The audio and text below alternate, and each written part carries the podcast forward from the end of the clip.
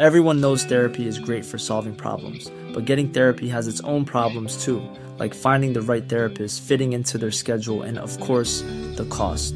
Well, BetterHelp can solve those problems. It's totally online and built around your schedule. It's surprisingly affordable too. Connect with a credentialed therapist by phone, video, or online chat, all from the comfort of your home. Visit better help dot com to learn more and save ten percent on your first month. That's BetterHelp, H E L P. Burrow is a furniture company known for timeless design and thoughtful construction, and free shipping, and that extends to their outdoor collection. Their outdoor furniture is built to withstand the elements, featuring rust-proof stainless steel hardware, weather-ready teak, and quick-dry foam cushions. For Memorial Day, get fifteen percent off your Burrow purchase at burrow dot com slash A cast, and up to twenty-five percent off outdoor. That's up to twenty-five percent off outdoor furniture at burrow dot com slash A cast. Hey, it's Danny Pellegrino from Everything Iconic. Ready to upgrade your style game without blowing your budget? Check out Quince. They've got all the good stuff, shirts and polos, activewear, and fine leather goods, all at fifty to eighty percent less than other high-end brands. And the best part? They're all about safe, ethical, and responsible manufacturing. Get that luxury vibe without the luxury price tag. Hit up quince dot com slash upgrade for free shipping and three sixty-five day returns on your next order. That's quince dot com slash upgrade.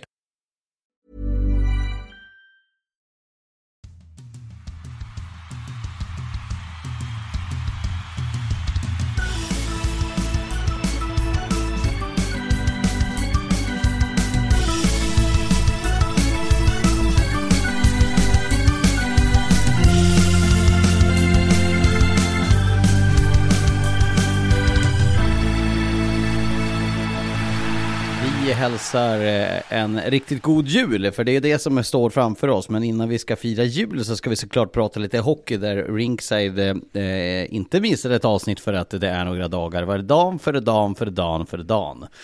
Före doppade dan, ja, det där är alltid röret. Det känns som att, välkomna... inte för sån, Lars, men eh, det känns som att Fredrik i Leksand har man något för varje dag.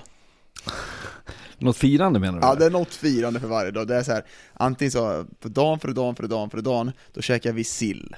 Och sen dagen, för dagen, då käkar man det. Jag tror du får ge dig ut i byarna här, där är det säkert så. Jag är ganska kort. Får jag, får jag julafton och juldagen så är jag nöjd med det. Leksand känns ju tradi- att det är mycket traditioner i Leksand. Mm. Så den spaningen håller jag helt och hållet med där. K- kulturell bygd. Ja.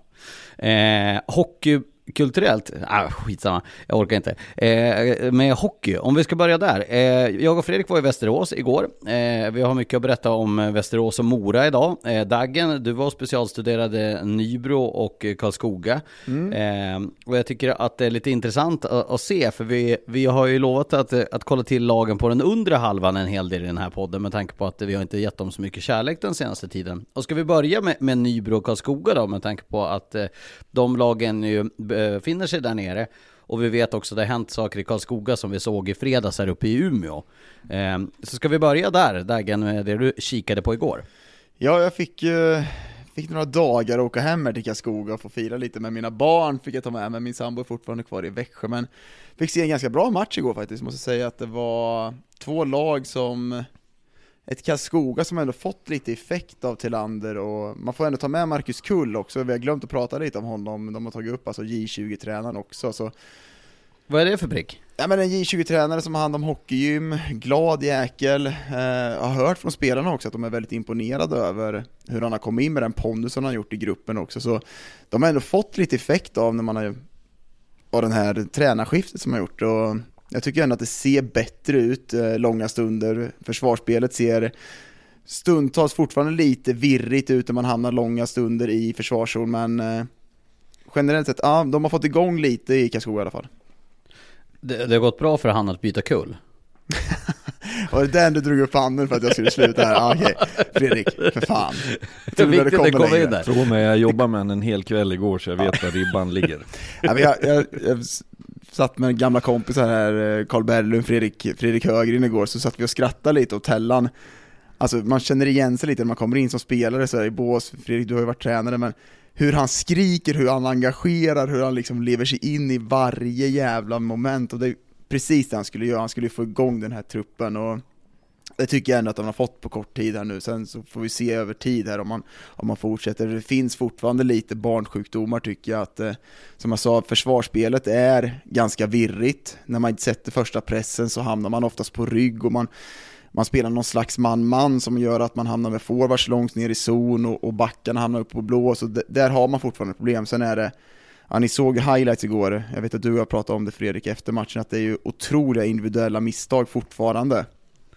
Vad gjorde Olsén där med sparken på första målet Nybro gör? Jag vet inte, han försökte komma upp och liksom kicka till det, men det är, det är inte första gången Olsén gör såna här individuella misstag heller. Det är väl lite... Var det inte mot Nybro tidigt på säsongen när Kalmar, de hade... Kalmar. Äh, Kalmar var han skulle just lägga det. Ut en usarien. Så han har, han har stått för några sådana här och det, det säger väl en del också att man har lite problem med det mentala, att man går bort sig lite, man gör de här små sakerna, men överlag tycker jag både Nybro och Karlskoga känns stabilare än vad jag gjort. Eller Nybro har ju varit bra hela tiden. Karlskoga känns stabilare i alla fall. Och sen har man ett ganska bra P P faktiskt i Karlskoga. Jag tycker man tog vara på det.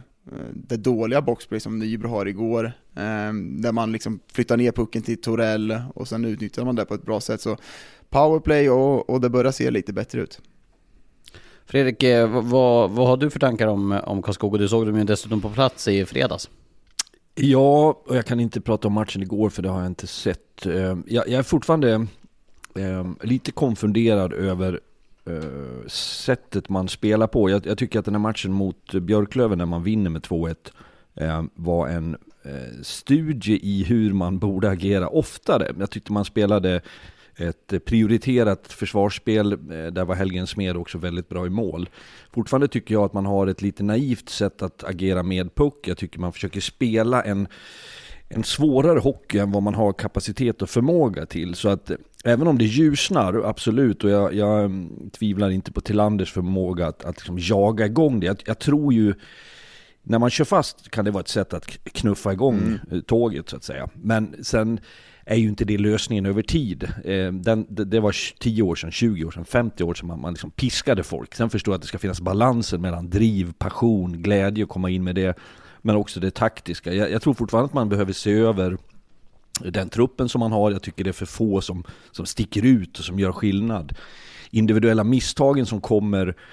Det där är alltid fascinerande. Vi såg ju två väldigt uppenbara igår. Det är ju en del av hockeyn också. Sen när de börjar bli för många så tror jag man får akta sig för att säga att för det kontot kan man liksom inte övertrassera heller. Då måste man titta ett steg till. Är det för att vi spelar svår hockey? Är det för att vi inte har respekt för, för gruppen, för spelet? Då, då måste man tänka ett varv till. Men att, att Karlskoga känns stabilare, absolut. Men tack vare att man var så svag i starten och det man har varit i den här andra svaga perioden så är det mycket man måste kompensera. Nybro då?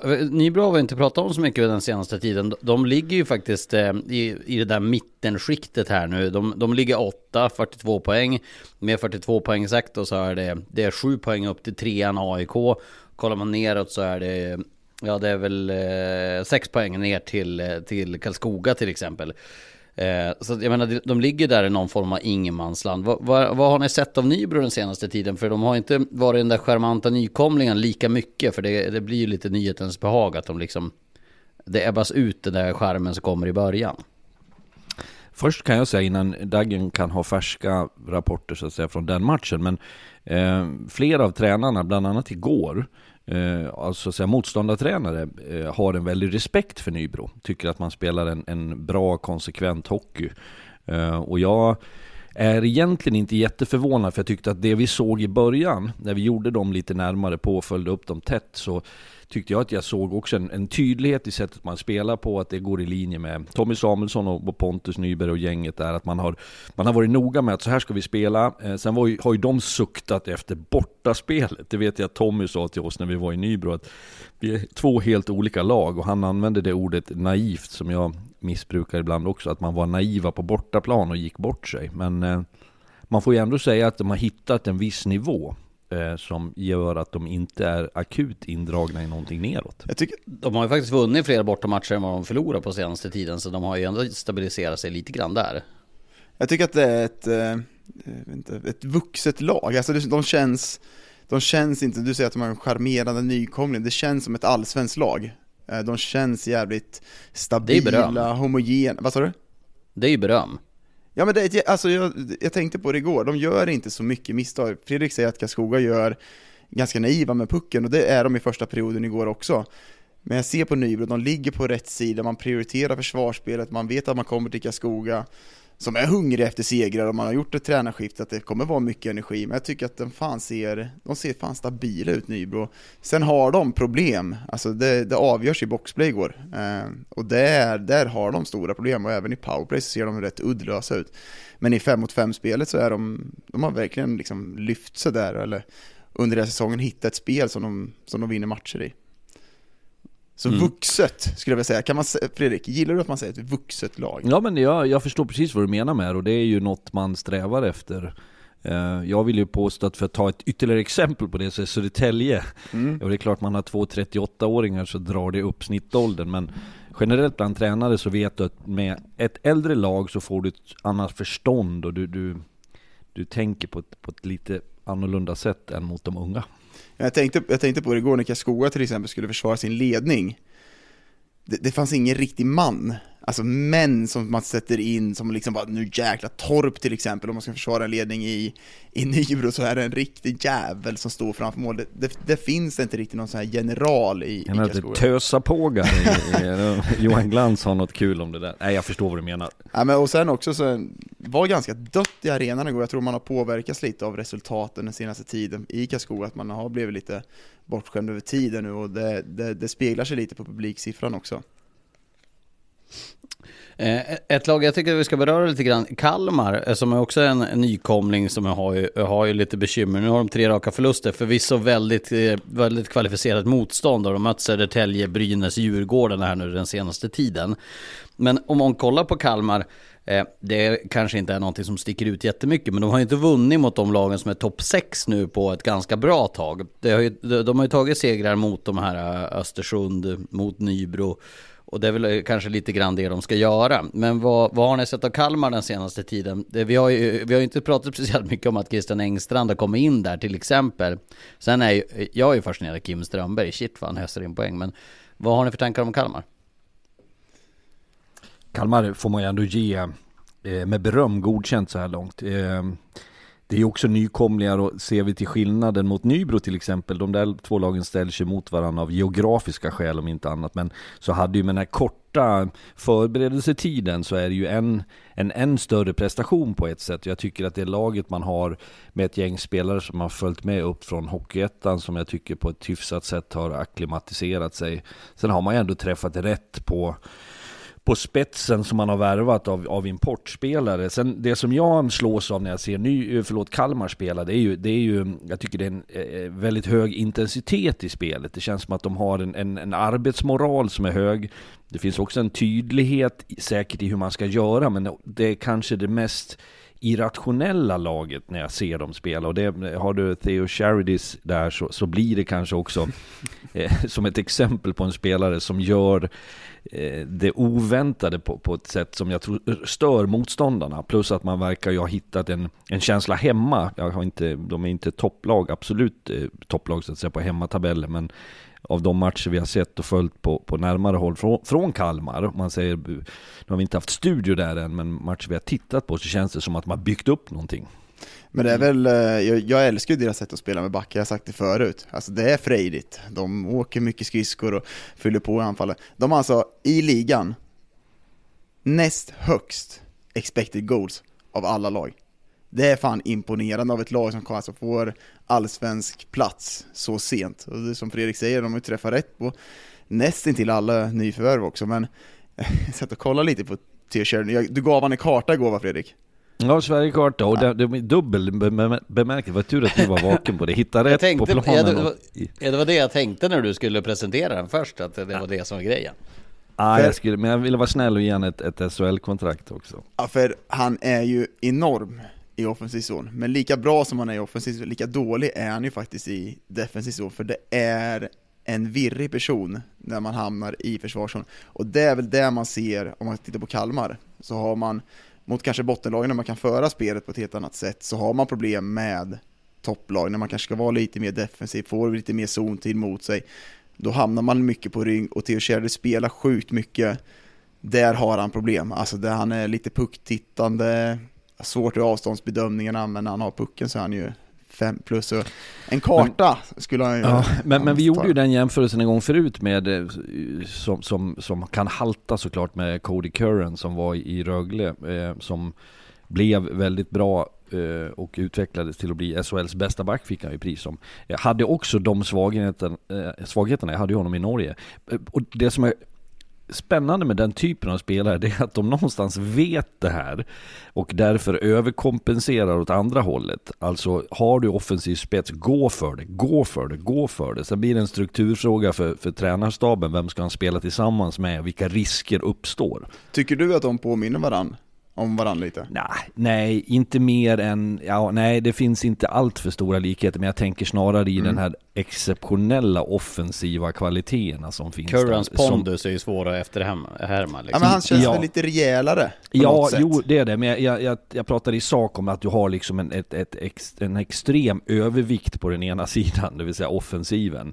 Eh, sen får du kompensera lite defensivt och säkert lära det. Men jag säger så här, rent teoretiskt, om Theo Cherridis skulle ta klivet, är det så, jag vet att det finns S H L-intresse, skulle han hamna där eh, så är ju det en diger utmaning eh, men nu känner inte jag killen och jag har inte tränat honom så jag vet inte hans potential i att förstå att okej, okay, så här måste jag jobba nu. Vi har snart lärt känna hans pappa dock. Bobby Bobby han. Han känns ju generellt sett som han säger du till han bara du tar lite defensivt jobb här så i Kalmar just nu så kommer han ta det. Nej fan vad han flyger. Men de är, ja, de är roliga att titta på. Kalmar måste jag säga, det är fan ett frejdigt eh, hockeylag. Du pratade ju om Strömberg igår, Lars.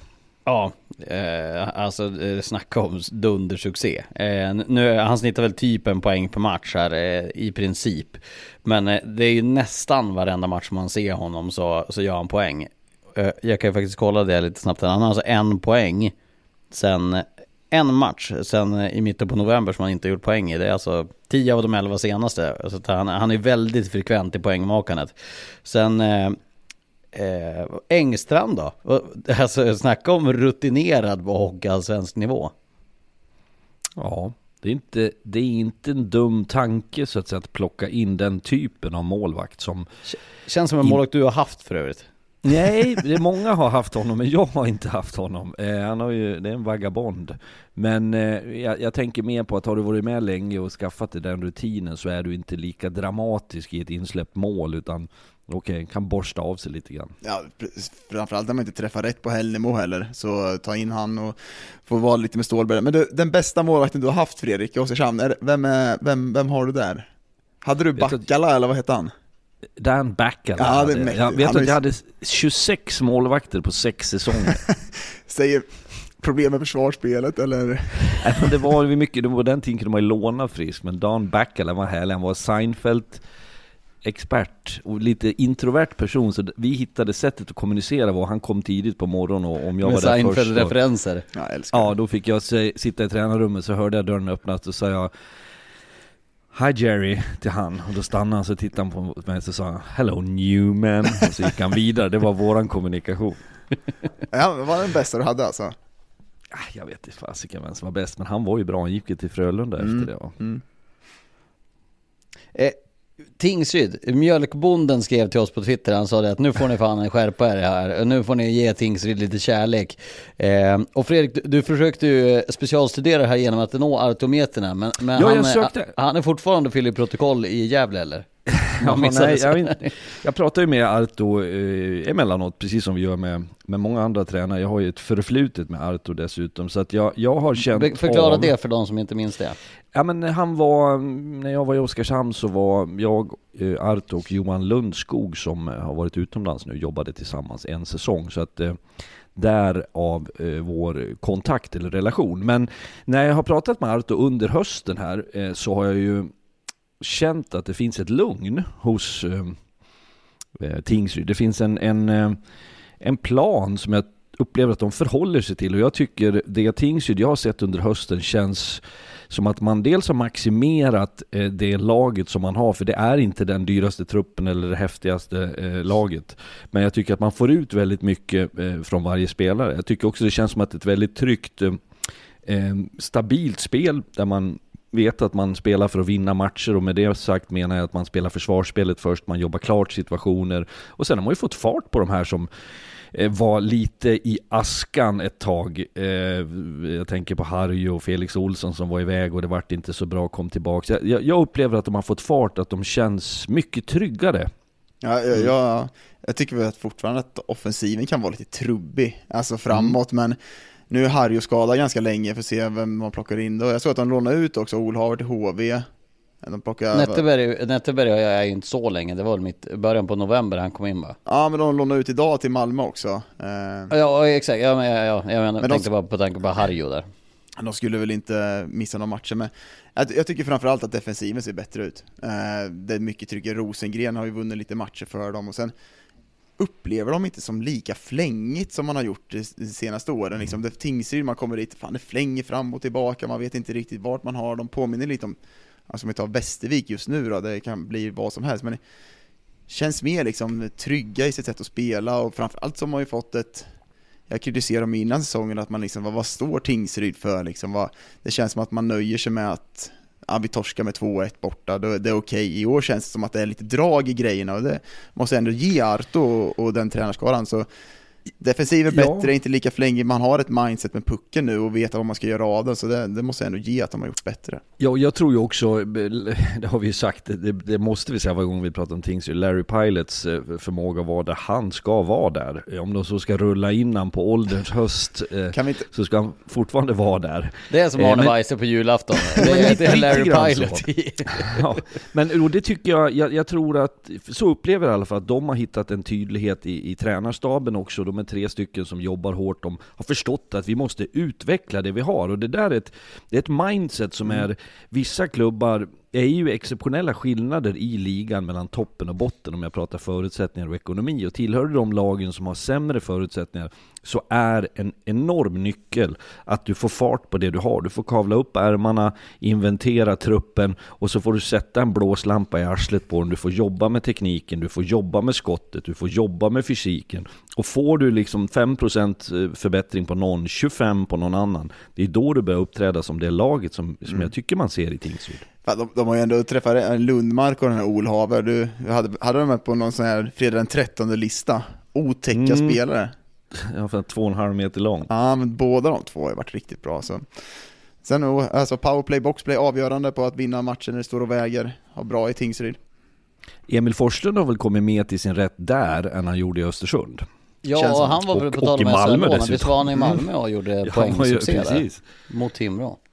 Då blev hans lagkompis Dennis Värmhed förbannad, för han, han, har, ju, han har ju historik i, i, i Timrå. Det är också en av de här som man lånar in. Men jag tycker att det är lite intressant på kort med Tingsryd innan vi går vidare där. Eh, just det här att de har så många spelare som har fastnat i det här mittenskiktet av hockeyallsvenskan klassspelare. Det ska vara intressant att försöka få fram de här... kanske lite yngre. Alltså nu säger jag inte att de ska förändra sin idé Tingsryd här, men det hade varit intressant om de kom tillbaka till lite där och kom upp de här nya namnen som man inte hade sett på den här nivån som lite, jag upplevde Tingsryd var förr.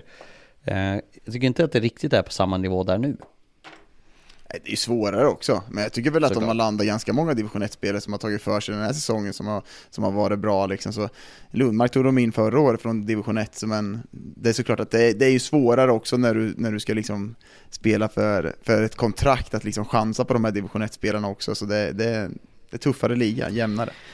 Lukas Lagerberg också, unga mm. backen som kom från Leksands juniorverksamhet, har sett bra ut. Jag tycker också att en sån som Nermark är ju, är ju ingen, ska jag säga, som sticker ut, men det blir på något sätt en konstant, och det tror jag också Tingsryd har, har gjort på ett bra sätt, att man, man har några man vill hålla i handen, sådana där man litar på som jobbar eh, ja, men match efter match. Och ett tillägg till, jag tror, för du touchar vid det Dagen, det här att man spelar mer kontrollerat gör att man över tid balanserar. När du spelar den hockeyn som jag upplever att Västervik gör, så blir det mer så här att ena dagen kan du slå Djurgården, för du får full effekt på din offensiv, du smackar dit några kassar, importen här på humör. Men sen har du två, tre, fyra matcher där du blir, ja, det funkar helt enkelt inte. Mm. Så att jag tror att stigen de är ute och vandrar på Tingsryd är rätt. Ja, men det är liksom förra året, det känns som att man bara, vi kastar ut pucken i mittzon, vi hoppas att det studsar rätt och sen så att stjärnorna står på rätt på himlen och sen så vinner vi kanske någon match eller fan. Det känns som att det är ett mindset just nu liksom, vad vi ska göra med pucken. Vi drar ut forward, vi sätter den i spel. Det, ja, det finns någonting bra som jag tycker man har gjort. Eh, framförallt Arto, men ska vi ha veckans Larry, borde vi ha varje gång i, i det borde vi faktiskt ha. Veckans Larry. Veckans Larry. Det kanske ska det bli en ja men det skulle fasen kunna bli en grej. Veckans Larry. Veckans Larry. Och vad, vad blir det? Det blir alltså en hyllning för någon som har gjort någonting bra över tid. Nej, det alltså. Över fyrtio år i samma klubb. Ja, vi får fundera på det där. Veckans jag hävdar ju att jag hävdar att det börjar bli lite sjok nu. Jag får ändå räkna Nybro till någon form av topp åtta. För Nybro och Västerås, det skiljer bara en poäng där. Det är ganska tajt mellan de lagen, så jagar. Det är liksom Brynäs, sex poäng ner till Södertälje som är tvåa. Där blir det liksom ett, ett, ett stim. Sen från Kalmar på nionde plats ner till Karlskoga på tolfte plats. Där skiljer ju bara några poäng. Det är ju tre poäng som skiljer. Där är det väldigt tajt. Men l- ännu längre ner då. Då har ni det här Västervik som ju förvisso vann då efter sju raka förluster. Mot ett Östersund där det snart började vara fullständigt tröstlöst. Jag såg Östersund i, lite grann i måndags. De hade ett noll i den där matchen mot Björklöven. Eh, och det är helt sjukt hur de vaskar bort den här matchen. Vet Men... ni när senast, får jag fråga, vet ni när senast Östersund vann en trepoängare? Ja, det... Berätta det du. Det är alltså den tjugoåttonde oktober. Mm. Och sen dess har de vunnit en match eh, som var i förlängning. Allt annat är förluster. Men för mig säger matchen i... Ja, var det i måndag som man mötte Björklöven? Så dagblind just nu, men... Alltså den, den säger varför man ligger där. Liksom. Du har, får ett powerplay. Jag är en ganska bra första period, måste jag ändå säga, liksom, mot Björklöven. Får powerplay. Släpper in två stycken. Alltså två mål på ett kont. Och sen släpper till fem, sex, sju... kontringar mot ett av seriens bästa kontringslag, tappar puckar på helt fel ställen. Alltså det, du ligger där av en anledning på grund av att du spelar så där. Mm, ja, här, här rör återigen till den eh, tillfället när vi var uppe och gjorde Östersund-Djurgården som var relativt tidigt, eh, där man då hade haft en svag period, man hade haft ett kraftfullt möte, man hade strypt kranen på att ge bort situationen, för då var det precis det här man hade själv kommit mm. fram till. Man hade analyserat av målen vi har släppt till, vad kommer de ur, och så ser man att det finns något i boxplay och det är någonting där, men den stora massan var hemgångar, att man liksom tappar folk högt upp och man släpper till tre mot två, två mot ett och dålig backchecking och då, alltså den kategorin, och där hade man ju då kommit fram till att det är det här, man hade varit jäkligt tydlig mot gruppen, och jag tyckte svaret då när man mötte Djurgården, för vi såg ett annat Djurgården än det vi ser nu.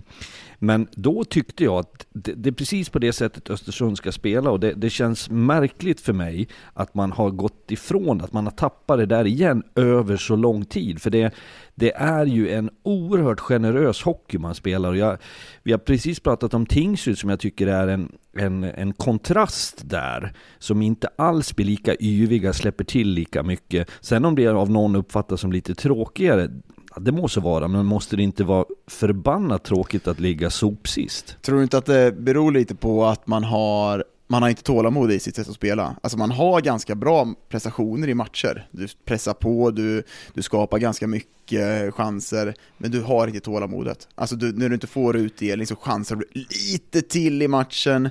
Du går bort det någonstans. Jag, jag ser inte det. Jag, jag tror att det är tålamodet man har problem med. Men ju, just nu så vinner de alltså var tionde match. Och jag menar, det är ju bara att räkna ut att det går inte att ta noll komma tre poäng per match. Då, då kommer du åka ur. Om du inte vinner kvalet då, såklart.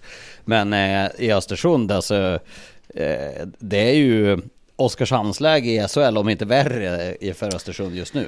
Sen får man väl säga, om man ska vara lite kritisk också, att de har ju misslyckats eh, båda de här två allsvenska säsongerna, om jag generaliserar, med sina eh, stora namn, sina importer man har plockat in. Det har ju inte funkat, och där får man väl fundera också, vad, vad, vad har man slantat ut på det och vad har det gett?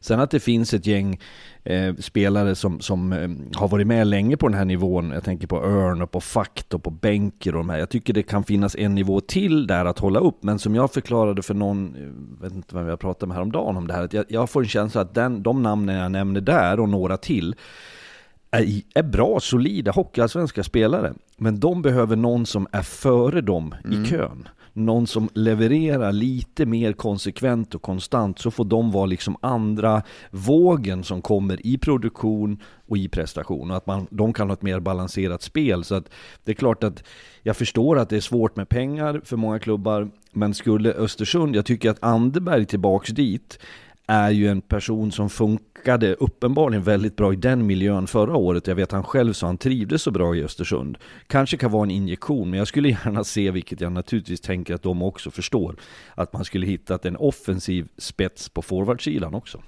Men det där, som jag förstod det, det jag på insamlingen fatta. Så ska de göra det. Ja, men jag, jag kan inte fatta varför man tar en, en Ljunggren då, en målvakt, i det läget man är i, när man ser att man har alltså så dålig offensiv. Alltså att man tar... Nej, men jag, jag förstår jag, att det, man går in i ett kvar att du vill ha två stabila målvakter, men Diorio är tillräckligt bra för att kunna vara där också. Jag, jag tänker bara att de kanske inte bränner pengar på det sättet på den affären. Jag vet inte hur den är upplagd. Det kan jag inte svara för, men det, det är ju inte istället för, tänker jag, eh, en forward. Men Per Tagesson, som, Per Tagesson som är sportchefen där, som är ju, han flyger ju under radarn, det får man ju enkelt säga, för det, det är ju Källa och Roger som man upplever utifrån är de som styr det sportsliga. Per, Per Tagesson har jag bara växlat några korta ord med, eh, så jag har svårt att bilda mig en uppfattning om honom. Men eh, som jag förstod i kommunikationen från Östersund, så samlar man in pengar till Anderberg och en forward. Eh, det kommer ju såklart inte lösa hela problemet, för nu har de Oskar Pettersson på lån från Modo också, som jag hävdar i Östersund ska vara en spetsspelare. Men nej, det är kanske... nej, nej, nej. Ja, In, nej, inte, nej. Oskar Pettersson är inte en spelare som går in och gör skillnad offensivt. Jag, jag håller inte han som en sån spelare i Hockeyallsvenskan. Jag gör faktiskt mm. inte det. Däremot så behöver du någon... energispelare. Som energispelare är han ja. verkligen, och det har de. Alltså de har sådana spelare, men de behöver ju någon, som Fredrik säger, någon som står längst fram och gör de där målen. Och hur fan ska de kunna hitta det idag, här och nu, när de ligger i den prekära situationen de gör det? Det kommer bli sjukt svårt. Ja. Eh, en spelare som jag faktiskt rakt ut kan säga att jag är, är, har underpresterat sett till mina förväntningar, det är Golokovs. Jag menar, han, han har ju knappt gjort några poäng, och han öste ju en poäng i Almtuna som tog honom till Södertälje, som säkert drev upp prislappen på honom till Östersund, skulle jag gissa. Mm. Och det, det har ju inte funkat. Så det är ju bara vad krasst att säga, det läsa det innantill. Ja, jag, jag tycker att han var, jag var besviken på när han var i Södertälje också, att man såg att han inte hade den liksom högsta nivån riktigt. Jag tycker han var bra i Almtuna och fick spela mycket, men här, här blir han ju synad också. Jag skrattar till för Fredrik skickar en bild på mig. Jag sitter i kontorstolen lite tillbaka lite. Det var faktiskt jävligt roligt. Nu får du förklara. Alltså, vi förstår inte det här på något sätt. Men ja, det är...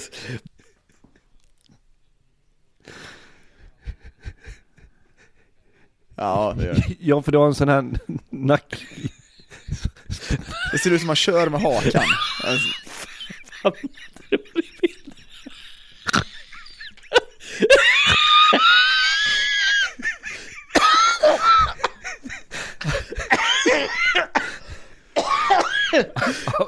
Ja, förlåt. Förlåt, det var inte min avsikt att bryta mitt i. Det ser ju helt sjukt. Ja, det där måste vi ju lägga ut på något sätt så folk fattar vad fan vi skrattar åt. Eh, Ja, det såg väldigt roligt. Då, Eller så då, kanske då, så, lite trött. Ja, vi, Vart var jag? Östersund? Skärpning på, skärpning på mig. jag, jag går tillbaka till en grej också på Östersund som vi också har pratat om förut, men det är värt när vi, när vi nu paketerar hela Östersunds uh, utmaningar. Så jag är ju förtjust i eh, Östersunds sammanhållning, om man säger eh, som det verkar finnas i klubben. Jag tänker på...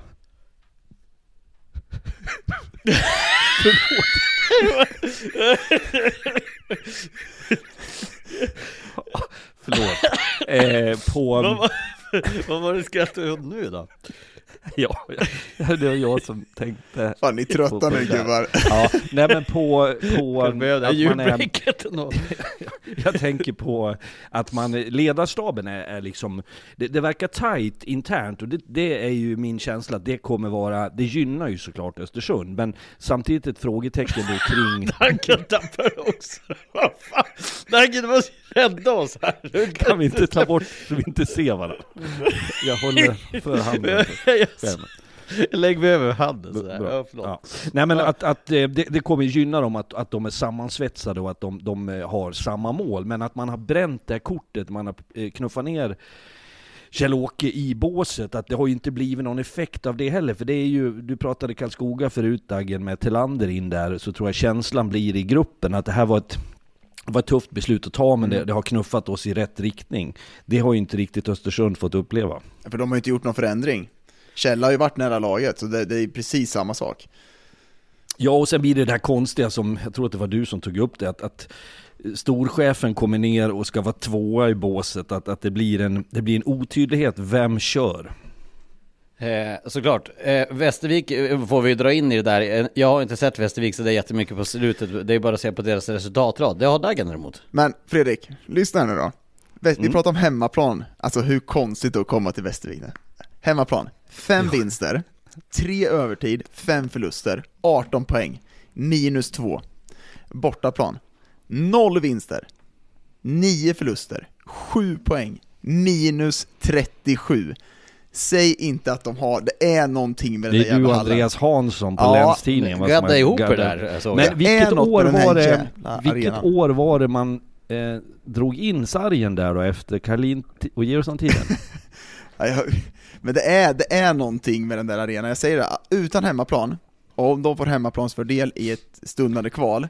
Det är ju svårt det. Att spela i ligan om man inte får ha hemmaplan. Ja men, ja, men de är fortfarande, om du ser hur svaga de är överlag annars, så är det någonting med den där arenan som gör det. Det blir flängigt, man vet inte vad som händer. Det är svårt att spela på den där jävla, i den där arenan. Hade Hanssons, för han stegar väl planen, tyckte jag. Jag läste inte hela Twitter-konversationen, men jag minns att han hade stegat planen efter en match på grund av det här snacket. Vi, nu, vi ska ju till Västervik här nu. Jag ska mäta. Men ni har väl, har inte ni konspirationspodden du och han som sänds på en annan kanal? Vet du vad? Vi ska ju till, H- vi ska ju till Globen nu. Jag kommer mä- ta med mig måttband. Jag kommer mäta Globen, hur, vad, vad sizen är på. Jag kommer ta det i Västervik. Jag kommer ta några arenor nu, så ska vi gå till botten med det här. Jag hävdar att den är min, mycket, mycket mindre, och det blir ett helt annat underlagsspel. Har du, slägg, har du sån här släggmåttband liggande så du kan mäta trettio till sextio mm. meter? Ska, eh, du får gärna dö på den lite. Kullen, Dagen. Nu ringer Stefan Klemets på min telefon här. Oh! Det är, oh. Det, det är nästan så vi skulle bryta för att jag skulle svara, men jag kommer vänligt klicka bort honom och säga att jag återkommer. Verkligen. Ja, Fredrik, nu tycker jag att vi eh, Västervik, vi vet att de är eh, bra uträkning Dagen förut på hemma och bortaplan där. Men vi måste prata lite grann om det vi såg igår i Västerås mot Mora. Eh, innan vi kommer till matchen, notera i båsen där har som Mia Schilcher och eh, kompani, sen de bytte sarg har de ju liksom gjort ett utrymme för materialarna bakom tränarna, och det måste ju snacka om att ha exklusivitet, att ha en egen ja. gång bakom tränarna. Vad säger ni nu? De har bytt de sarg tre Västerås. Rader. Du har där spelarna sitter, det är liksom yta fram till sargen. Bakom har det varit en yta så att säga fram till väggen mot eh, publiken. Aha. Men man har mm. satt en till eh, vägg så att du har liksom Aha. tre steg, är du med? För det har ju alltid varit ett väldigt stort space där. Så jag, jag förstår ja. att det kan finnas. Så, så han så går det fritt liksom där. De... Ja, då kunde de stå liksom, du vet, hänga så här perfekt i armbågshöjd. Både, jag såg att Håkan Bogg gjorde det och Anders där som materialförvaltare i Mora. Mio stod ju där, men Mio körde ju också, Mio Schircher är ju alltså materialförvaltare i, i Västerås. Han stod, du vet, som Toronto Maple Leafs materialförvaltare med, med fingret ja, men finger, på, ja. på klubban när det var powerplay. Men, men. men det ska jag faktiskt säga till materialarnas generellt försvar, det har de gjort länge. Det var bara att den här Toronto var ju såg ut som han stod och spelade keyboard eller någonting. Ja. Det var ju lite exceptionellt. Ja, verkligen. Eh, men matchen, Fredrik. Eh, vad, vad fick du för tjänster för både Västerås och Mora? Västerås är ju det lag som har förbryllat oss mest den senaste tiden. Och d- där, där har vi verkligen specialstuderat här nu senaste veckan. Va, vad har du samlat in för intryck gällande Västerås? Ja, men jag tror att Karl Helmersson somnade gott igår. Dels för poängen på hemmaplan och för att vinna, men också att det, försvarsspelet var bättre. Eh, det finns fortfarande utmaningar i det där, men jag tyckte att de hade, vi som tjatar om prioriteringar Dagen, att man, man tänkte rätt, man bjöd inte på jättemycket, eller att man, åtminstone som man begränsat antal chanser man släpper till. Eh, det är en jämn match. Eh, det kommer ju två riktiga skitmål som Västerås får göra. Två olyckliga situationer. Det ena är det väl Kratt som snavar och släpper till en, en yta där man kan göra mål första, och är det väl tredje målet som eh, eh, Stöffling va? Som kliver upp från ett burskydd, ska sätta puck i ja. spel. Klubban går av. Hoffbauer står där, tackar, tar emot och eh, gör mål. Så att jag tycker mer att det var en, en tillfällighet som, som plockade matchen till Västerås fördel. Den var inte storartad, den var inte hög explosiv, det var typisk match så här före jul där man vill ha, gärna ha poängen, men man kanske inte till hundra procent betalar priset. En fråga, Fredrik. Kan den här skadeperioden för Västerås, om det inte är allvarliga skador och om man får tillbaka spelare, var den vi kollar tillbaka på som en jävligt viktig och bra period för dem?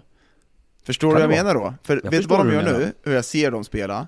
Nu är prioriteringen rätt. Alltså de ligger lite helt annorlunda.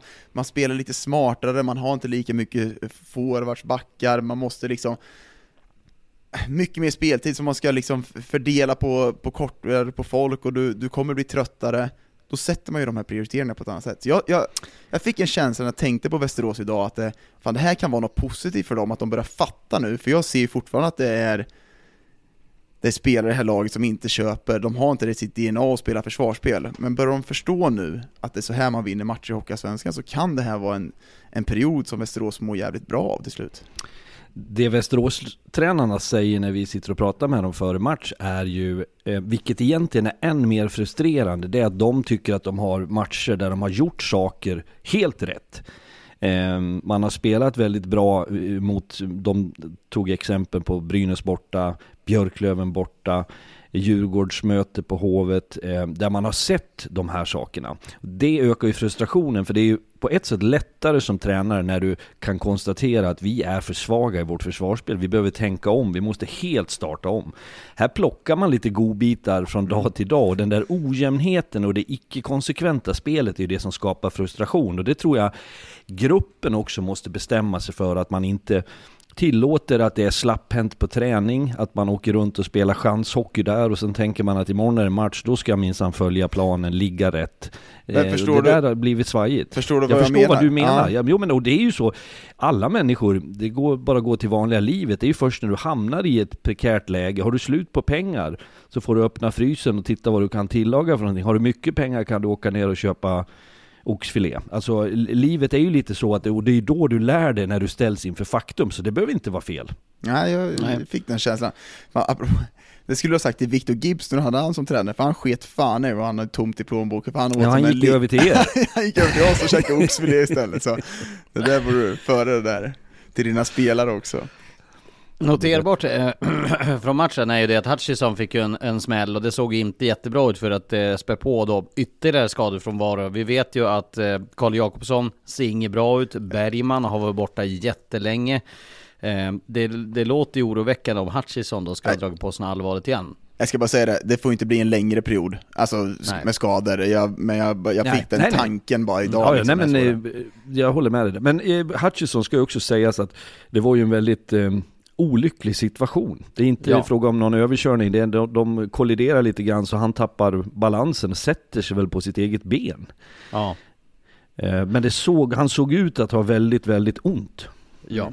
Men tacklingen då? Niklas Johansson sa ju faktiskt, vi ska komma in på tacklingen, Niklas Johansson sa ju faktiskt i intervjun att det är klart att då måste vi ut och leta för om de tappar en så viktig spelare igen då, med att Karl Jakobsson har kommit in som ju nu är borta länge, han har ju varit borta länge nu, och Bergman som sagt, så att de måste ju börja förstärka om då Hutchison skulle vara borta också såklart. Men huvudtacklingen var ju, ja, för mig är det obegripligt alltså, det, vi ringer på så mycket saker Daggen, hur, hur man inte tar en femma där och bara går ut och kollar på den. Nu, nu får ni, vad, vad, vad var snacket efteråt, eller vad var snacket under matchen, ni som stod nära liksom, vad, för jag, jag tycker att det där är en solklar femma. eh, han kommer in från, från sidan, sätter den, hur sen så säger jag att vi vi får inte åka så där i mittzon som Modigs gör och ta pucken så där på det här sättet, men det är fortfarande det ena utesluter inte det andra. Det där är en, en femma för mig. Men vad var snacket liksom mellan båsen och med domarna? Hörde ni något eller? Ja, jag, fråg, jag, jag först... frågade faktiskt domarna. Ja, och fråga, det, fråga, jag, jag, jag, jag frågade bara liksom, var, varför, varför går ni inte ut och kollar på den? Och då sa domarna bara till mig att ja, men vi har ingen femma på handen. Men då kan jag tänka lite så här att om man då är osäker, om man, om man ser effekten, det är ju ingen i arenan som vet om domarna har tagit en femma eller en tvåa för den och berättar det för sekretariatet. Ja, det såg vi på exempel i, i år när domare Rönnberg gjorde det i, var det Bertilsson som tog tacklingen va? Eh, när man sätter upp den och bara ja men fan vi tittar på den här och sen tar vi bort den helt eller tar man en, en femma då, så det, det hade man ju kunnat gjort. Han får ju fem matcher Engstrand, mm. nås jag av nu. Mm. Ja, men den kom ju eh, från sidan så... Ja, nej, men, och det var faktiskt en Västerås-spelare jag fick ögonkontakt med under strax därefter som, som, som, eh, som himlade med ögonen och sa att det där är en femma. Eh, och reaktionerna i båset hos Mora var ju av förklarliga skäl så var de väldigt, väldigt upprörda. Eh, återigen, jag har en grundläggande uppfattning att domarna, precis som tränare och spelare och tv-folk och alla andra, gör fel. Eh, att man kan missa situationen, men jag tycker att det är frapperande och uppseendeväckande eh, att man inte där när man samlas pratar om eh, att det, det, man måste kunna läsa in reaktionen. Alltså det, det är faktiskt en sån sak som väldigt ofta åtminstone som när ett lag fullständigt eh, rasar, så är det inte hittepå och det är inte fake och det är inte fusk, utan det kommer naturliga reaktioner. Då måste man kunna väva in det där i en känsla att det här kan vara att inte vi såg fullt ut. Nu har vi möjligheten att gå från fem till två till noll om det skulle vara så. Att inte ta den chansen kändes där och då lite arrogant och jäkligt onödigt tycker jag. Ja, jag håller med. Jag håller med. Sen, det som jag också sa där och då som jag reagerade på, det var att Marcus Modigs, för jag smet in där bakom och skulle försöka få någon slags känsla hur, hur går det för honom, hur allvarligt var det med fysion, och då kom Moras kvinnliga fysio ut och sa med viss irritation i rösten att ska du fram ut på isen och leta tänder? Eh, och då är det liksom uppenbart att det har tagit mot huvudet såklart. Sen, sen kan man ju debattera, ibland kan det ju gå via en axel och upp, men, men hennes poäng var att, att det saknades en massa tänder. Han såg grogg ut när han lämnade och sen till min stora förvåning så kommer han tillbaks. Och han såg grogg ut när han kom ut också. Ja, eh, och sen spelar han några skiften och sen är det förbi. Och det, det, vi ställer ju den frågan till Daniel Hermansson, Moras tränare också, vem, vem som tar det beslut. Jag förstår att man som spelare kan ju, om man vill, ljuga. Men då måste det ju finnas någon vuxen i rummet, någon med medicinsk kompetens som säger, vet du vad, det där har tagit mot ditt huvud. Jag tänker på, på Modigs hälsa när jag pratar om det här. Jag kan säga en spelare säger aldrig att man vill, vill gå av där. Man vill in och spela. Alltså det, om du jo, inte helt lights out. Det kan vara väldigt liksom. ont. Ja. Jo, men men det, någon måste ta någon det beslutet. Måste, exakt, någon mm. skulle säga till. Ta den, den kraften som det är också. Då måste man ju säga så här, vet du vad? Det här är, nu, nu, nu får du gå av liksom.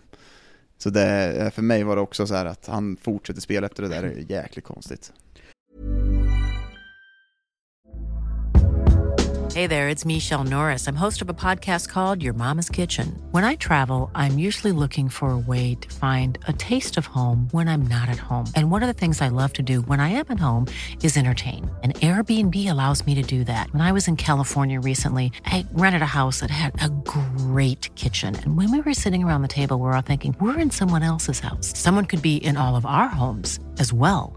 If you have a home, but you're not always at home, you have an Airbnb. Your home might be worth more than you think. Find out how much at airbnb.com slash host.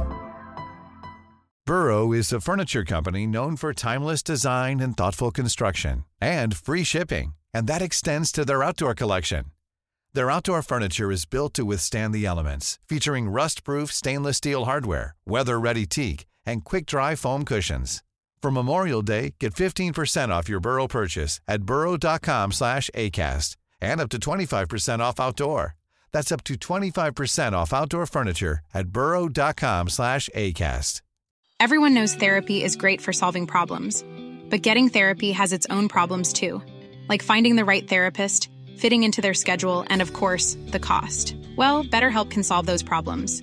It's totally online and built around your schedule. It's surprisingly affordable, too. Connect with a credentialed therapist by phone, video, or online chat, all from the comfort of your home. Visit better help dot com to learn more and save ten percent on your first month. That's BetterHelp, H E L P. ni ska få en ledande fråga. Eller ni får bestämma er om ett svar. Ponera att de här två lagen är skadefria och att de har eh, aktuell form som är det de har nu sett till tio matcher tillbaka. Vilket lag, om du hade coachat ett lag, eh, Daggen och Fredrik, vilket lag hade ni mindre gärna vilja bö- möta i ett slutspel? Vilket lag av de här hade ni sett som ett bättre lag i ett slutspel, Västerås eller Mora? Jag, jag tycker att det finns en, en högre potential i Västerås eh, faktiskt. Jag, jag grundade lite. Ja, Ignace vid mål, men det, det finns något i Västerås som jag tyckte ser, som ser när högsta nivån är där, så är Västerås ett steg till än vad Mora är faktiskt. Men jag är också så här frågande till vad vi har sett av Ljunggren, Persson i slutspel i tidigare år. Det kanske spelar in lite. Kan någon komma upp i den nivån så finns det. Men jag hade, jag hade nog valt att stå i, i Västerås-båset faktiskt. Jag tycker nog att Västerås känns lite mer oberäkneliga. De är lite tyngre. De är, eh, har eh, ingredienser i sitt sätt att spela på som jag tror kan lyfta lite mer. Mm. Däremot ska jag säga att jag tycker att Mora fortsatt gör det bra. Men nu har jag sett på nära håll två matcher relativt tätt. I Södertälje tyckte jag att man blev små. Det blev lite pojklag mot vuxna. Eh, och jag tycker att eh, som eh, här mot Västerås att förvisso en ganska tajt match, men hade man fått med sig, om vi spekulerar, en femma istället då för den där tvåan, så kanske det hade blivit annorlunda, men det går inte att resonera på det sättet heller. Jag ska åtminstone inte fastna i det. Så att jag håller nog också Västerås lite före. Man är två poäng ifrån varandra i tabellen, tror jag. Så att rent kronor och ören och satsning så borde Västerås smita förbi Mora. Men hur många gånger har vi inte sagt det om Mora? Nu. Mm. Vi underskattar dem ganska ofta. Men jag, jag ser i tabellen bara så här. Så du pratade om det förut, Lars. Alltså, jag, jag ser att det är sju lag nu. Jag, tyvärr för Nybro känner jag att Nybro de, de kom. Räknar du bort? Nej, räkna bort och räkna bort. Men det känns som att det är sju lag som Dissar är lite... Dissar du Tom och Samuelssons gäng? Ska de bort?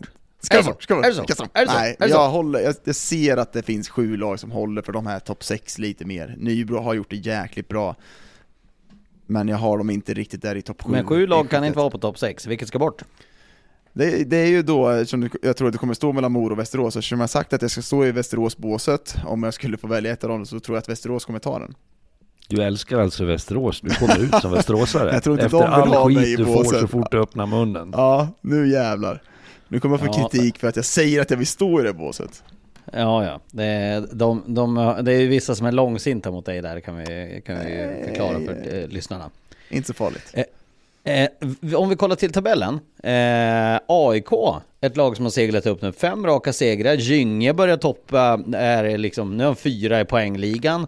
Eh, vi, vi såg igår, powerplay fortsätter att vara bra. Eh, mycket intressant grej med A I K nu, som dessutom har då ett hemmaderby mot, eh, visst är det A I K som är hemmalag i, i Stockholmsderbyt mm. i mellandagen, om jag inte räknar helt galet. Men segrar mot Almtuna, Karlskoga, Östersund, Mora och Östersund förvisso, men åtta segrar på de tio senaste om ni vill addera mer kvalificerat motstånd som till exempel Brynäs och, och Mora igen. Va, A I K, imponeras vi där eller? Vad tänker ni? Ja, nu är ju deras sämre faser mycket, mycket kortare. Det har ju varit problemet förut som jag upplevt med A I K, att det har gått bra ett tag och sen är det långa formsvackor och sen är man tillbaka upp. Nu, nu tycker jag man håller en, en ganska hög lägsta nivå. Det tror jag är någonting som Blomqvist och gänget har drivit det hela mot. Om man har lyckats vinna några matcher där kanske inte prestationerna varit hundra procent eller där matcherna stått och vägt. Jag tycker att man gör det bra. Det får mig också kopplas till en, en lyssnarfråga. Jag tror att han heter mm. Mats Jonsson som brukar skriva till oss på, eller brukar skriva någon gång på, på Twitter gällande mm. Ignace versus A I K. Har ni minne av det? Den frågeställningen. Jag såg den frågeställningen. Ja, ja. Han, han upplevde nog att vi hyllade Ignace för mycket, men jag står fast vid att jag tycker att Ignace är bra. Det ena utesluter inte det andra där heller. Eh, och att man släpper in då ett mål, det andra var ju tombur mot Mora i den jämna matchen han, senast. Han sa väl att han hade problem mot A I K? Ja, ja. Och det, det, så kan det ju vara. Eh, det är A I K vunnit tre raka mot Mora, det är ju så enkelt. Men det är ju inga ja, jättesiffror, jo, men... det är ju uddamålet och en tvåmålseger liksom. ja, sista i tombur. Så att, eh, ja. jag, jag, jag, jag tar, vi tar den diskussionen över en kaffe när vi springer på honom. Men jag hade den bara i bakhuvudet. Men, men min summering på, på ett enkelt att A I K, ja men de är med på riktigt nu. Jag tycker att de har den där karaktären. Och när de bästa spelar, Musito Bagenda är bra, när Gynge är bra, när Fitzgerald levererar, si och Nybeck, powerplayet A I K har är ju klapp, klapp, klapp. Och det såg mm. vi när vi var på Hovet, gjorde de också. Alltså mot, eh, mot Södertälje. Fan, vi glömmer bort vilka vi gjorde. A I K mot eh, Södertälje. Södertälje. Mm. Alltså, då ser man ju att man är ju i princip inte i närheten av Södertälje i den matchen, men man har ett powerplay som liksom tar dem in i matchen på något sätt. Och, alltså, det blir ju det är, nära i tredje perioden. Ja, men det är en sån sjuk attack också. Sen är, är det Nord och Gynge och de här som jobbar framför mål som är, de, alltså, de är sjukt bra där. Så det där powerplayet gör att man, man hittar sätt att vinna även fast man inte spelar på topp heller. Degerstedt skadad nu, kommer bort ett tag.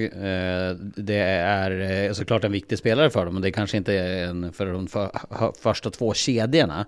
Ja, men, men, men, men du slår fast vad? Att du tycker att de är ett av de här topp sex-lagen. Ja, men kort bara på, på Degerstedt. Jag, jag tyckte faktiskt att han... Jag, jag förstod inte varför man tog honom till A I K. Jag tyckte inte han höll den nivån innan, men jag faktiskt blev imponerad av vad han har gjort i A I K. Jag tycker han har varit bra. Fyller en funktion där. Ni som har koll på omvärlden, Tom Hedberg, när beräknas han vara disponibel? Han har ju börjat träna, vet jag. Det har jag i alla fall hört. Så jag tror att han är... Jag vet inte, men jag tror inte att det är jättelångt bort om jag tänker på att han har börjat Nej. träna. Mm. Vi pratade ju med, med Pajen om det där. Ja, och då tyckte jag han nämnde det, att han inte var så långt bort.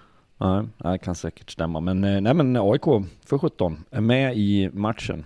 Uh, och sådana där matcher som Östersund borta, som Östersund tar ledningen nu senast igår, uh, så bryter man tillbaka. Så att det, jag tror att på den där listan av punkter som man vill ha med sig för att vara ett lag för toppen, så, så sätter man check på ganska många just nu. Men det, och den det... är ju högintressant den mot Djurgården, oh, för då är det inte bara det är tajt i tabellen mellan de två lagen, har den inte framför mig nu, men sa vi inte igår, det skiljer två, två poäng. poäng och då har Djurgården en, en match upp på A I K. Ja, men just den formen uh, men... man är också.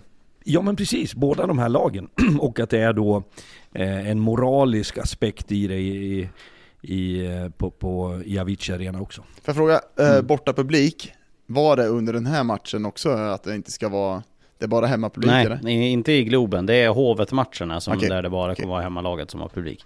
Eh, och den första där är väl tjugoförsta januari om jag inte är helt galt. Mm. Men så då är det både Djurgården och A I K på, på, i Globen nu då? Eller ja, Avicii. Det är det. Ah, okay. Den är ju dock inte utsåld, eh, vilket i sig eh, är, är lite konstigt med tanke på hur bra lagen har gått den senaste tiden. Det kanske blir det här att folk ger bort i julklapp eller någonting, jag vet inte. Men, men den är inte utsåld än i alla fall. Eh, nu har vi ju berört många av lagen. Eh, vi har ju faktiskt inte pratat så mycket Djurgården, Björklöven, eh, Södertälje och Brynäs, men de har ju varit rätt frekvent att eh, bevaka de andra poddarna.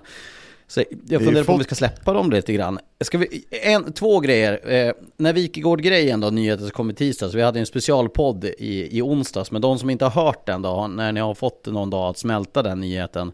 Är det något ni vill te- tillägga till det att eh, Niklas Wikegård då eh, tillträder på den positionen? Fredrik, du har ju fått lite mer insyn i det till, till exempel.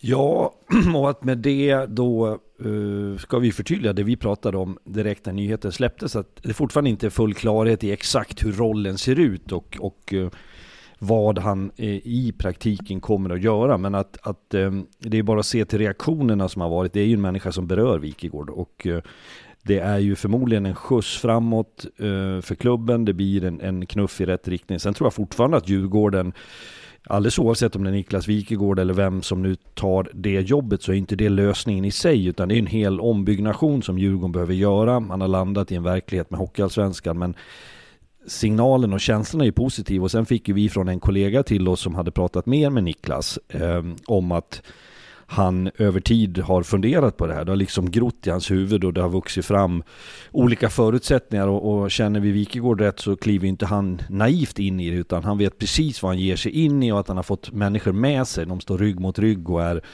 eniga i vad det här ska ta vägen någonstans. Sen det vi spekulerade kring, som, för jag hade en kompis som hörde av sig till mig när vi hade haft den där extra podden och så skrev: helvete vad gnällig du var på det där eller något sånt där. Det var inte mitt, min avsikt. Jag tror bara att jag fortfarande inte riktigt vet exakt vad han ska göra. Men du, han såg ju inte ut att vara så ledsen över att ta Djurgården. Ja, så, så du, lycklig man. Ja, men fy fan, jag, jag, det där vart, jag var till och med glad över att se han, att han liksom, det löser genom att han vill komma in med något glöd, och det, det säger väl en del att, att, kan, att han kommer ja, komma är, in med det i alla fall. Och, och har du passerat sextio, eh, även om han inte ser ut som en sextioåring, om vi nu har någon slags eh, grundläggande bild hur de ser ut, så, så tror han jag att han har en god också... fysik för att vara sextio. Det kan man säga, och han har ju det babyhåret och en, en, han ser ut som Dennis, den gamla seriefiguren. eh, men, men att han, han är nog säkert eh, blir ruskigt taggad. Mm. Och det är också något som smittar av sig. Tänk ja, ja. ju ofta man ser någon som kliver in på ett nytt jobb och ska se lite cool ut, sådär lågmällad. Ja, vi får väl se vad det här blir. Men han utstrålar verkligen, jag älskar den här utmaningen. Sen ska vi inflika också att han stod ju också i vad som såg ut att vara en skärkdisk. Så det kan ja, det, ju ha handlat om juldelikatesser runt honom som han hade spanat in. Att Nalla, Apollonia Mälarberg var väl där, våran kollega, och träffade Niklas. Det känns som i Exakt. Stockholm, man får ju smaka mycket också. Så det är såklart som fan man är glad. Jag tyckte det såg ut som en taxfree-butik han stod i, men jag var ännu gladare. Mm. Du... Det är ju ett, det är ett lunchställe. Jag tror att Wikegård äger det där, om jag inte är helt galet dessutom. Så att jag tror att han, han kan nog få smaka lite grann på, på välplacerad intervju. Får jag ja. ge ut eh, den första veckans Larry, eller? Pilot. Ja. Ja. Men jag ger den faktiskt till en som sitter i det här forumet, Fredrik Söderström. Vi får ju ett sms, jag och Lars. Han vill ha lite så här, och så han tänt ett ljus också. Men du har gjort en en god gärning idag. Jag har det. Och då ska jag passa på ett, ett, ett sti- om det är, om det är mina min pensionärsinsats. Ja, ja, ja, men du var ja, en kliv- vardagshjälte. Ja, man kliver av tåget i Leksand, fullsmackat tåg, folk reser mycket i juletid. Så är det ett äldre par. Jag skulle säga att de hade passerat nittio, där kvinnan var piggare än mannen, men ingen av dem ska vara med på Let's Dance. De skulle på hälsohem och kliver av i Leksand och hade begärt eh, vad sa jag att det hette, Lars? Sån där, man får hjälp. Eh, eh, hjälpledare eller assistans är det väl? Ja, någon form av ledsagare. Assistans. Ledsagare heter jag. Mm. Eh, men det finns ju ingen sån. Det är ingen som hjälper dem, och de ska släpa av, och hon var så härlig, tanten, för jag frågade, ska jag hjälpa till? Och då hinner väl hon tänka så här, ja, ska han snor de här grejerna? Men så tror hon titta en gång till och tänkte, den där rackaren snor ingenting, och, och jag hinner i fattan ungefär. Så att, men ja, det var, då, då räknade hon bagage. Hon hade sex stycken eh, bagage. Och sen hade hon en sjunde, och det var Karn. Han kom gående i, i gången. De skulle ha med rullatorer, med kryckor. Så fick jag bära bagagen ett par hundra meter, blir det tvåhundra i alla fall, från tåget till en väntande bil som skulle plocka upp dem. Så därav var jag sen. Och med det sagt, jag är ingen hjälte, men jag tycker att i juletid ska vi väl alla hjälpa till lite extra, va? Men vet du varför ja. du fick den? För du, du hjälpte till, du gav någonting. Och Larry ger ju alltid tuggummi. Ah. Just ja, han är ju, delar ut dem där. Det där ska vi komma ihåg när vi delar ut nästa gång, att jag var först ut. Jag tackar så hjärtligt, mm, Dagen. Det värmer. Jag ser det som en liten julgåva från dig. Ja, men det får du. God jul. Får du ingen äh. sprit av mig? han, han, fick, han fick sig någon tutare igår kväll, kan jag säga. Du, eh, får jag bara fri- fråga en grej? Eh, eller säga en sak. För eh, nu är det slut på det här avsnittet alldeles strax. Vi kommer att gå in i en, en lite juluppehåll som varar fram till den tjugosjunde i Hockeyallsvenskan, till annan dagen i S H L. Eh, och julen är ju en tid där man ska liksom njuta av saker. Man ska vara, eh, hålla sig på vän med familj och vänner. Det är ju liksom, man ska dela ut saker till personer man tycker om eh, och ha det stillsamt och lugnt. Eh, Och ibland oroar man sig ju jäkligt mycket. Jag är stressad som tusan, för jag har inte köpt en enda julklappen. Eller jag köpte faktiskt en på taxfree här på vägen hem. Men Fredrik, vi fick ju faktiskt också en ganska rejäl tankeställare igår kväll. Ska vi berätta vad, vad vi var med om igår efter sändningen? För eh, om vi, ska, vi har varit lalliga och skratta och, och skoja om att jag var ful på en bild, som egentligen var det vi skojade om. Men om vi ska avsluta det här med en liten tankeställare till folk, så ska du berätta lite grann om samtalet vi hade igår kväll efter sändning, och vi, framförallt vem vi hade det med. Ja, nej men vi satt ju på hotellet nere i lobbyn i baren, tog en öl, du och jag och eh, Johan Tornberg som jobbade gårdagskvällen. Eh, och då var det, visade sig att på hotellet så bodde det ett, eh, jag tror man säger ballettsällskap. Det var, de, de uppträdde någon slags föreställning i ballett, och det var ett ukrainskt gäng. Uh, unga människor, jag skulle säga att de var tjugo års åldern uh, och lite uppåt. Eh, och de satt några av dem vid ett bord bredvid oss och vi hörde, överhörde så att säga resonemanget och eh, bjöd in någon till vårat bord för vi, vi sa ska vi våga fråga. Vi, vi var intresserade att få höra hur, hur deras värld såg ut och det var en stund av reflektion som var oerhört intressant, gripande när de berättar. Att säga att man, de vardagsproblemen man har hemma är ganska lätt att strunta i när man hör hur, vad de har för, vad deras familjer har för öde och vad, hur vardagen är hemma i Ukraina. Det var inget annat än hemskt och därför så sätter det lite grann i perspektiv ens egna problem. Men också vackert tyckte jag att de kunde på något sätt av förklarliga skäl måste distansera sig från helvetet där hemma. Eh, och de befann sig i en trygg miljö och skulle ju inte ta sig, kunna komma tillbaka som jag förstod det. Eh, men där fanns ju släkt och vänner och, och massa öden. Så att eh, ibland är det bra. Vi, vi sitter här i podden och har gjort hela hösten och, och vi har funderingar och ifrågasätter, vi kritiserar, vi ser problem. Men allting bleknar ju i det och det kan ibland vara bra med de perspektiven. Med det sagt så säger jag eh, en riktigt god jul. Ta hand om er. Eh, njut av julen om ni kan. Och så sen då vill vi höra ett god jul från er också. Innan vi jag, vill bara, jag vill bara höra en sak. Vi frågar på fredagsmyset. Jag vill höra bara, vad är eran go-to på julbordet? Ja, jag är så ytlig så att det för mig handlar om mamma Kerstins köttbullar. De är Gott. magiska, de räcker långt för mm. mig. Mm. Lars? Ja. Jag har ju syrran, syrran gör ju faktiskt en, en laxpaj som är helt fantastisk med eh, eh, ja, det är det, det kallrökt lax och massa götta i den. Det är en laxpaj som är helt otrolig. Sen, jag är en sån här fuling, jag är inget superfan av julbord. Jag gillar inte sill. Så jag har ju smygen en skagenröra så man kan få, du vet, vörtbrödet och så sen lite julost och lite skagenröra på det. Det är en riktig mysare där på, vet, på kvällskvisten. Är det dopp i grytan i Karlskoga? Ja, men lyssna, ja men lyssna. Det bästa min sambo har gett mig, det är svärmodern, säger, med hennes matlagning.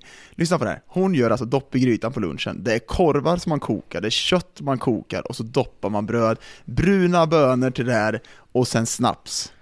Fy fan vad gott det är. Man är proppmätt. Eller det är det som planar ut det, va? Ja, det planar ut det faktiskt. Det där är så jävla gott. Ja, men det är härligt. Men, men då, då tar jag tillfället i akt och, och säger också en, en god jul till alla. Och att det är det som är fint tycker jag med julen är att, att det, man, man för de allra flesta människorna i alla fall får chansen att, att koppla av lite grann, eh, komma nära de man tycker om.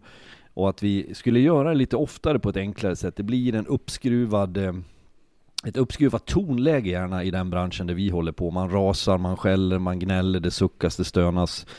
Koppla bort det, njut av helgen. Och jag brukar ta tillfälle i akt. Jag gjorde faktiskt, jag satt mina två år in, i Schweiz så, så var jag tvungen att vara kvar eh, över julen eh, som jag firade själv. Och det kan låta eh, ledsamt, men det är kanske de två bästa jularna jag haft. För då kunde jag ta ett glas rödvin och inte uppleva hetsen som blir också med jul. Men då, då erbjöd jag mig att... att eh, jag ringde till sådana som jag inte normalt sett kanske hade gjort eller skickat sms. Jag, jag tror att, att ska vi ge någonting till varandra, tänk på någon som skulle må gott av ett, en god julhälsning, ett, ett kort telefonsamtal, ett sms, vad som helst. Jag tycker vi ska bli bättre på att ta hand om varandra. Mm, jag tar vid. Säger också god jul och önskar er alla ett, en jävla härlig dag. Men sen också, behandla andra som ni själva vill bli behandlade. Gör det jäkligt bra och må bra där ute. Gör det man mår bra av. Mycket fint. God jul på er allihopa. Vi ses och hörs nästa vecka. Jag beklagar bara tramset vi hade där. Ja, men eh, tyvärr. Eh, det är sånt man får om man lyssnar på den här podden ibland. Och det var länge sedan sist. Så folk får, folk får leva med det. Och vi skojade om hur jag såg ut på bilden och ingenting annat. Så ingen blir sur på det. Bra, tack. Hej.